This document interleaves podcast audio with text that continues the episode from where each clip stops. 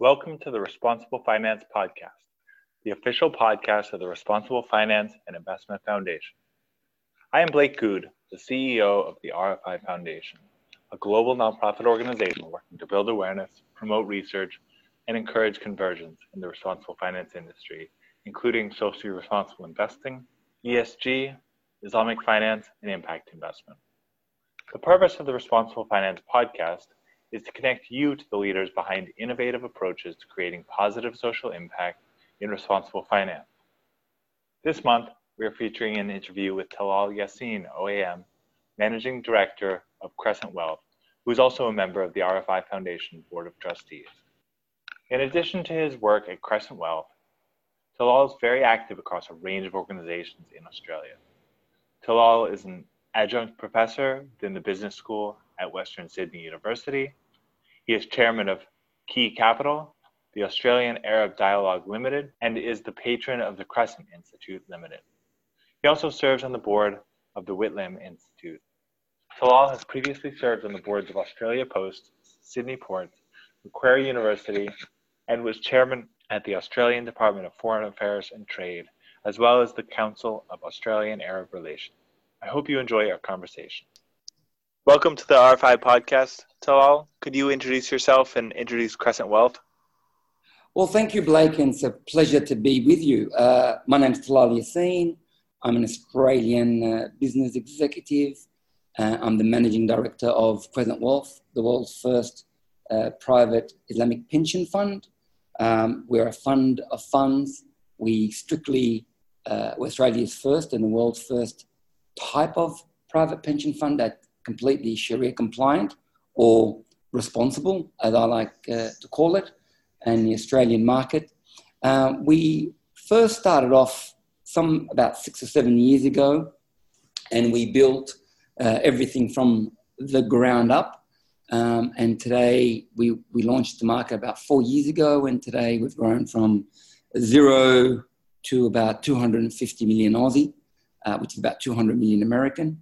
And uh, we are a group of people committed to investments that uh, limit harm to humanity, but expect a very reasonable uh, and market competitive return.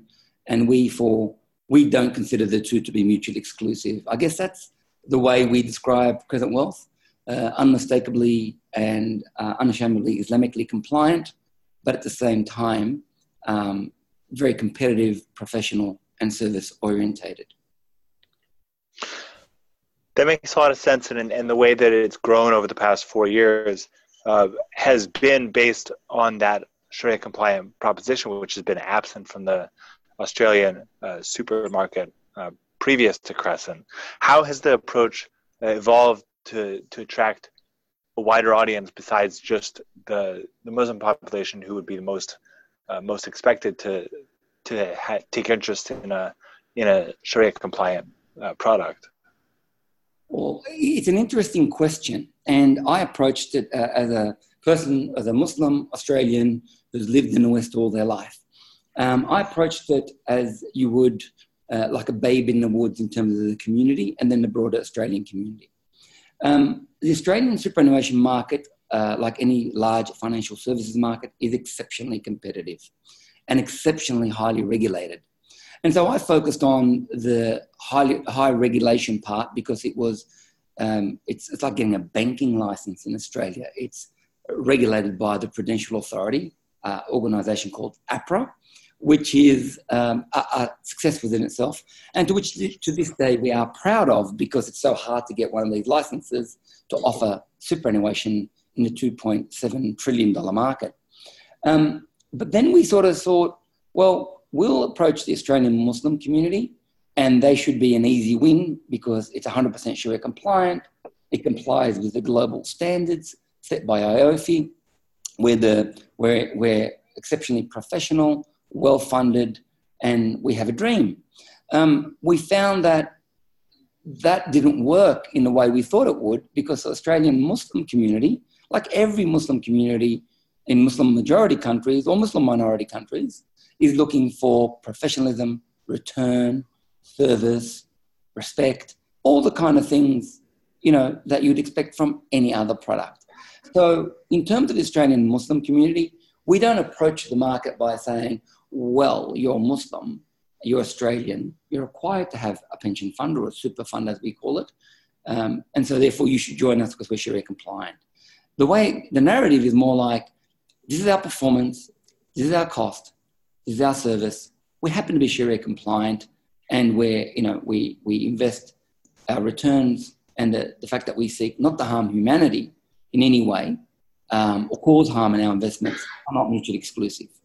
And so we ended up with about, at the moment, about 90% of our investors or members, as we call them in Australia, are from the Australian Muslim community. And we have a long way to go. I think our market penetration is about 1% at the moment. Reaching out to the broader Australian Muslim community, uh, of which is about 10%, has proved a little bit more, I guess, complicated, not because of anything the broader community is thinking, but because of our strategy. And it's really simple. It's, it's a business strategy in a sense that we are effectively the only major player or the only real player in our market in the Australian Muslim community. And if we venture out to the ethical community or the responsible investment community in Australia or SRI or whatever, wherever we terms we use, then we're going into competition with multi-billion dollar funds and in effect it becomes a red ocean. And so we've decided in the short term to focus on the Australian Muslim community and then to reach out over a period of time to the broader Australian community, which is all ease at the moment, I've got to say, because the banking, there's been a banking royal commission in Australia into uh, the banks, the insurance, com- insurance companies, and superannuation funds, and who have some, somewhat acted um, unethically in some circumstances. And there's a big, big call in the Australian community and the populace in general for organisations to look beyond sustainable returns to the shareholders, but to what's good for the community and what's sustainable in the long run. And Crescent Wealth, the lights for Crescent Wealth and the dashboard is all green at the moment. So as over the next year or two, we go out to the broader Australian community, um, we have a ready and willing audience, and it's the way we perform, I guess, and the way we present ourselves. And so, in summary, our strategy is Australian Muslim community first, as we reach a billion or two of funds under management, and then we'll grow that into the Australian broader community. Seems like over time you've you've been focused on some of the issues that are that are important to a broader segment of the population uh, beyond just Muslims. Uh, last summer, you highlighted, uh, and it was covered in the media, uh, the infrastructure investment gap in Australia that you pro- provocatively called the intergenerational theft. Uh, could you explain what you meant by that? Sure. So, as part of our uh, mantra in Australia, it is to contribute to the social fabric of Australia. We're not just a super fund, um, we're a movement for good and for change.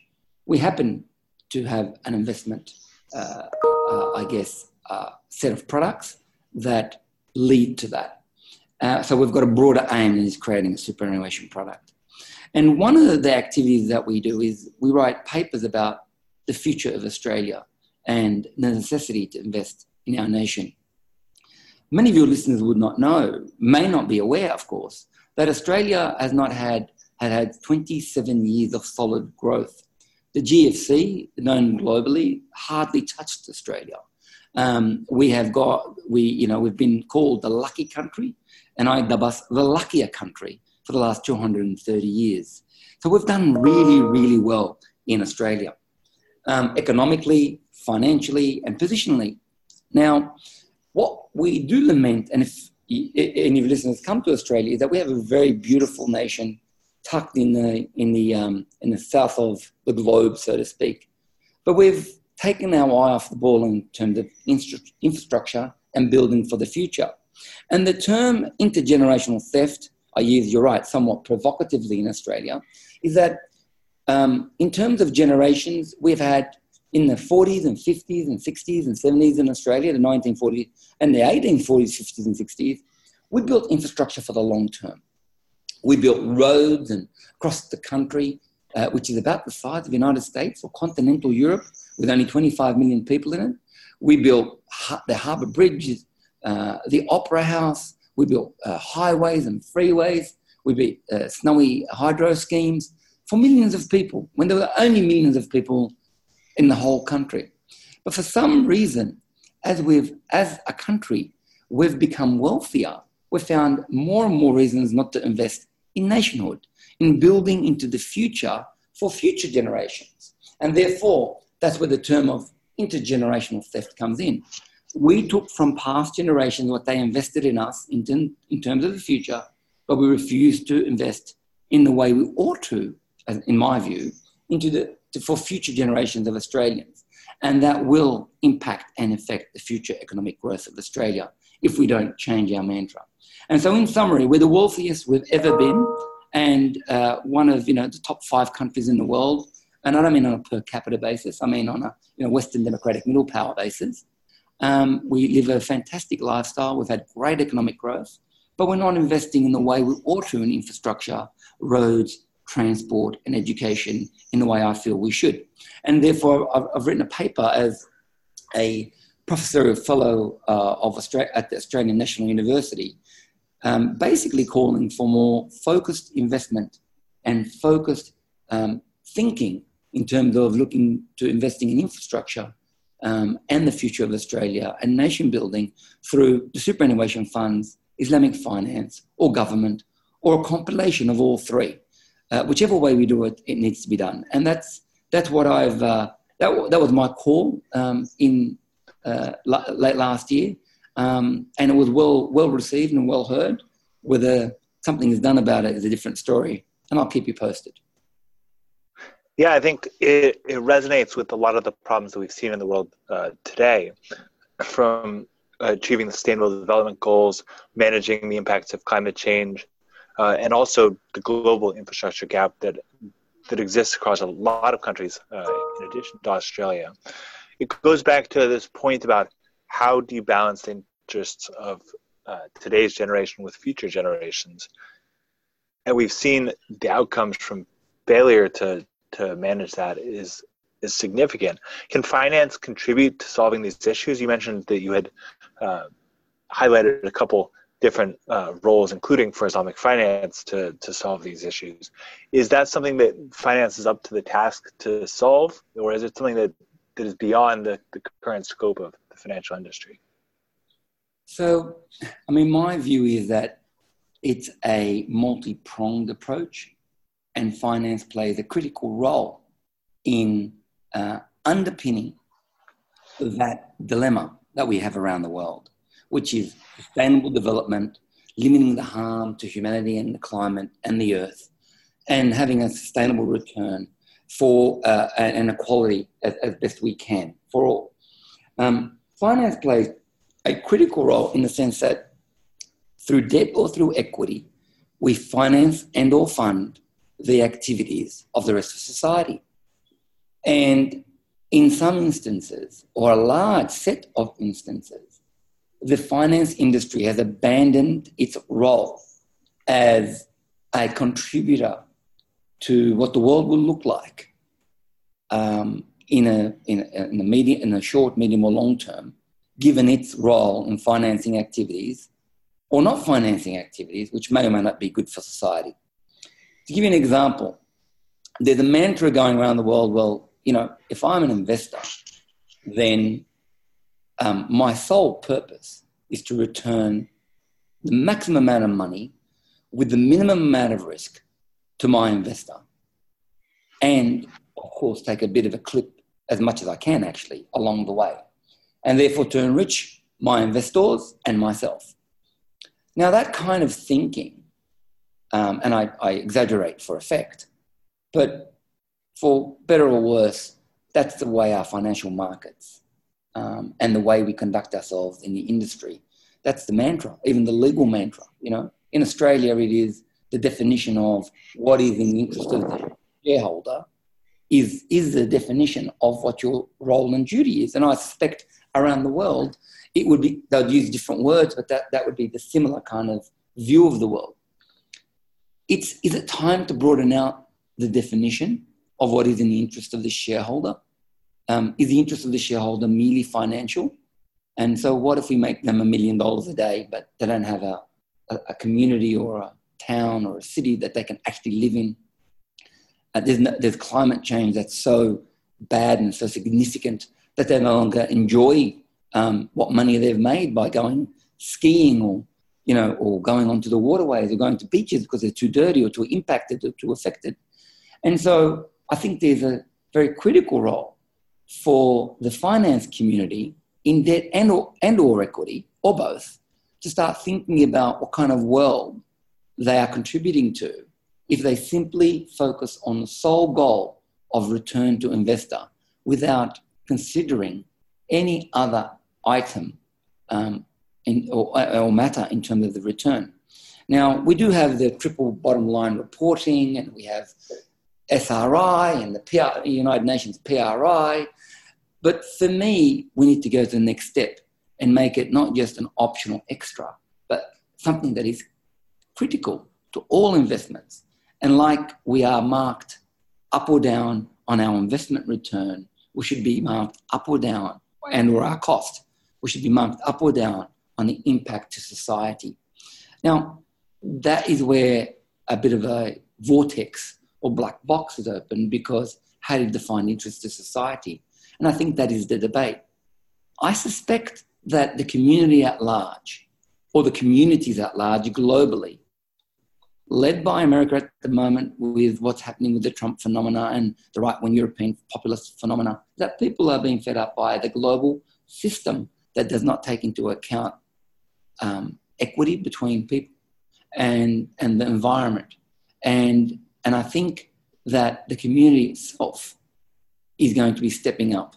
We're seeing a pretty bad version of it, my view is at the moment, but we'll see a hopefully more civilized version of it in years to come, where simply investing for investment returns and simply acting out of self interest and selfishness, Wolf of Wall Street types, um, type behavior will no longer be not only not accepted but not tolerated. And you, you mentioned earlier that uh, two things that I think tie into this to this idea. You mentioned that uh, the way that you define the Islamic uh, investment that you make is not financing things that harm humanity. And then you also mentioned the what had happened from the Royal Commission, uh, highlighting some bad practices within the financial sector in Australia. How do those two tie together uh, in the ambition that that Crescent has to grow from 250 million now to two and a half billion in, in five years? So I guess they're all part of the same equation. Um, given that we are Sharia compliant, um, one, uh, and we belong to the family of socially responsible investment funds, whether they be green, whether they be interested in gender issues, whether they be interested in anti-slavery, whether they, they kind of, to a larger degree, and I'm sure listeners would agree with me, whichever part of that prism they come through, um, they kind of end in the same place about conscientious and purposeful investment and you know, contributing to the social fabric as well as getting a decent investment return uh, for which in our circumstance is about a dignified retirement um, in Australia. Um, the way, the difference between us and our family members, let's call them, in the social responsible field is that we don't invest in banks and or insurance companies from an Islamically compliant point of view. A few years ago, when I used to say uh, in, in shorthand, so tell me, what, what you stand for is that we don't invest in vice stocks, tobacco, armaments, pornography, weapons, and you know, we all know the rest. Um, and then we then I add to that insurance companies and banks. And they, they would always ask, well, oh, really? Why, why insurance companies and banks? Um, after the Hayne Royal Commission, which has delivered an interim report and is delivering its full report in, I think, at the beginning of February, which is a couple of weeks' time, um, nobody asks that question anymore. Everybody understands that, you know, to, to actually act and behave in such a way where it's not about the community and it's not about doing the right thing and it's not about balance, it's all about the profit, all about the dollar. And I don't mean in an anti-capitalist way. And I smash the state. Capitalism is bad. The free market is bad. It's not that at all. It's free markets are good, uh, but civilized free markets and where the market is actually acting uh, in a balanced way. Um, and we can use whatever term we want. Uh, and many people will have many debates about what that means. But I use it in the general term that the community is not happy and will not be happy where there's no sustainable long term advantage to them as a community and where the few wealthy profit and where the others suffer. Um, and Australia is one of the most, well, we, we like to believe that we are one of the most egalitarian societies in the world. I mean, clearly we have classes and we have groups, but we generally have a great welfare state, which I'm, I'm personally very, very proud of. There's free education to a large degree, free health um, in Australia for all, universal health care. Um, you know, we don't have guns on the streets. We banned not only semi-automatic rifles, all guns, except for people with specific needs like police officers and others.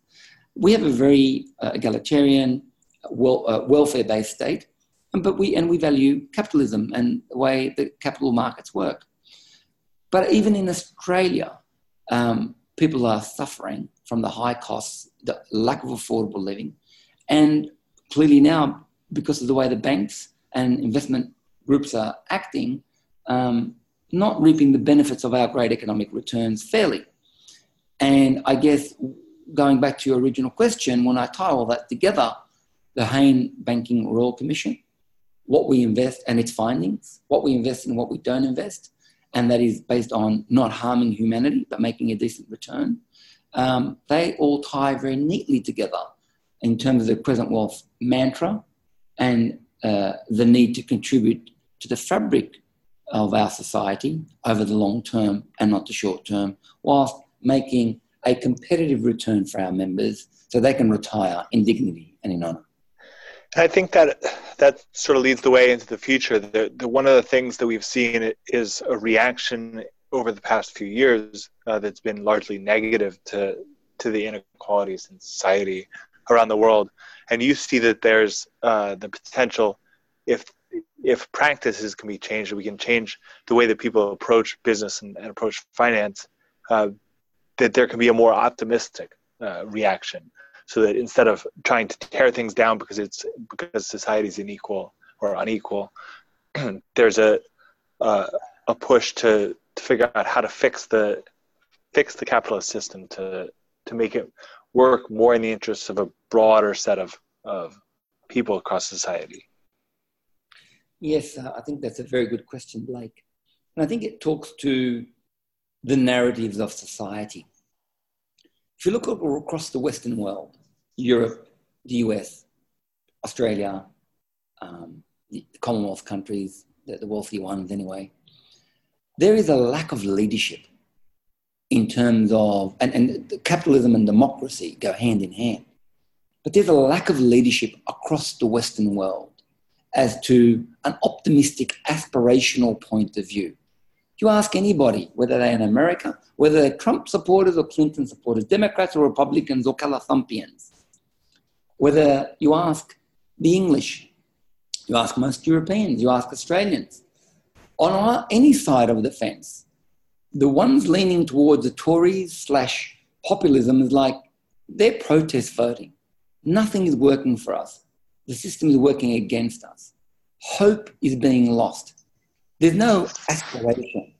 Those on the progressive side are saying the state will fix it. We'll give you more money. We'll build more things. But then when they're in power, some groups win and some groups lose. And for me, and this is going a little bit into political science, but it does impact on the economy because uh, they go hand in hand. And that is that a team of the managerial class have risen to the leadership, but they're not true leaders. They're managers. They manage economies. They manage things up and down. And it's almost like the economy and the lead and the lead of the world, or their country in particular, um, is, is not in their hands. There's global economic forces that shape everything. But we can only, you know, uh, rev it up or rev it down slightly. And there's no narrative now. I can call out Australia, but across the world as to have a beacon of hope about what we stand for. Economy, how you're going personally, whether you can get a loan, whether you can you know, build your family in a safe environment, whether you can afford for your kids to go to school or go to health, have health care, or go to university or college, whether to live within 100 kilometers of you. Um, nobody's talking about that except in bits and pieces, either in oppositional terms or in managerial, bureaucratic, you know, we will, you know, have a subcommittee to report to subcommittee of the other committee after the next election. And so people are reacting in this way. Now, I guess the, the, the call is for leadership. And once there is leadership and a view that is broader than the next election or election cycle, that is broader than the next state or federal or, or, or, or country budget for a particular country, um, that is broader than the next clash between I don't know, Trump and whoever for that day, or one leader against the other within Europe, then there will be this continuing negativity, divide, and I guess unaspirational, if I can create a word, view of the world. Nobody's biased anything anymore in the way that, you know, the democratic ideals of what we once stood for, um, which even authoritarian countries respected didn't agree with, but respected. Today, um, as you look around the world, I mean, you know, you put a cat video up, people are relieved. You talk about the politics of a country and how you should lead, and people turn off because they're sick of it. They're sick of it in England with this Brexit issue. They're sick of it, of it in Australia. We've had five prime ministers in five years, and the country runs notwithstanding the political parties as opposed to because of them. In America, well, you know, I rest my case, and the list goes on. And so, to a large degree, people have switched off or become really negative. And until we get that leadership, until the managerial class leaves the seats of power, which they occupy, but they do not lead, uh, then I think the economic uh, outcome um, will remain very much the same unless other leaders within the community, including leaders of the investment firms, of the banks, of, of society stand up and say we need a different society. Do you think that the sustainable development goals can be a framework and do you think that the leaders of the financial sector can break out of their traditional managerial mindsets to to give an aspirational enough vision that they can overcome the negativity that the financial sector in particular has has faced in the last 10 years so I, I, think they can play a very significant slash pivotal role in, in, in, in the framework, and it could be a driving force uh, along with other things that happen that could happen and that where leadership is shown in the world. Um, so the answer is yes. Um, I don't think it could. You know, we need leadership is not one person or one group. It is society as a whole, and this is a very important part of society. Let me give you one example where the, um, the leadership of the investment and medical community has made a material difference, measurable difference. You may have heard of tobacco free investments in Australia. Um, a doctor, Dr. Bronwyn King, Melbourne uh, oncologist, pediatric oncologist, I believe, um, was talking to her investment manager one day about her pension fund. And this was uh, I think about a decade ago. And in her between shifts interview with the financial planner, um, who he mentioned to her that you know we invest in you know uh, I don't know whether which company it was, but it was one of the um, tobacco companies, and she was absolutely gobsmacked and shocked because she was an oncologist. She dealt with cancer, and most of her patients were dying from tobacco-related diseases. And here she was with her personal investments in her pension fund and other investments, investing in those same companies. She then went on a nothing less than a crusade, if I can use that word, to stop the, or, or educate the investment groups in Australia and then globally about the harm that investing in tobacco, uh, certainly distribution, but especially production, can do uh, to society. And she has spent the last decade, in effect, uh, campaigning in Australia for the pension funds.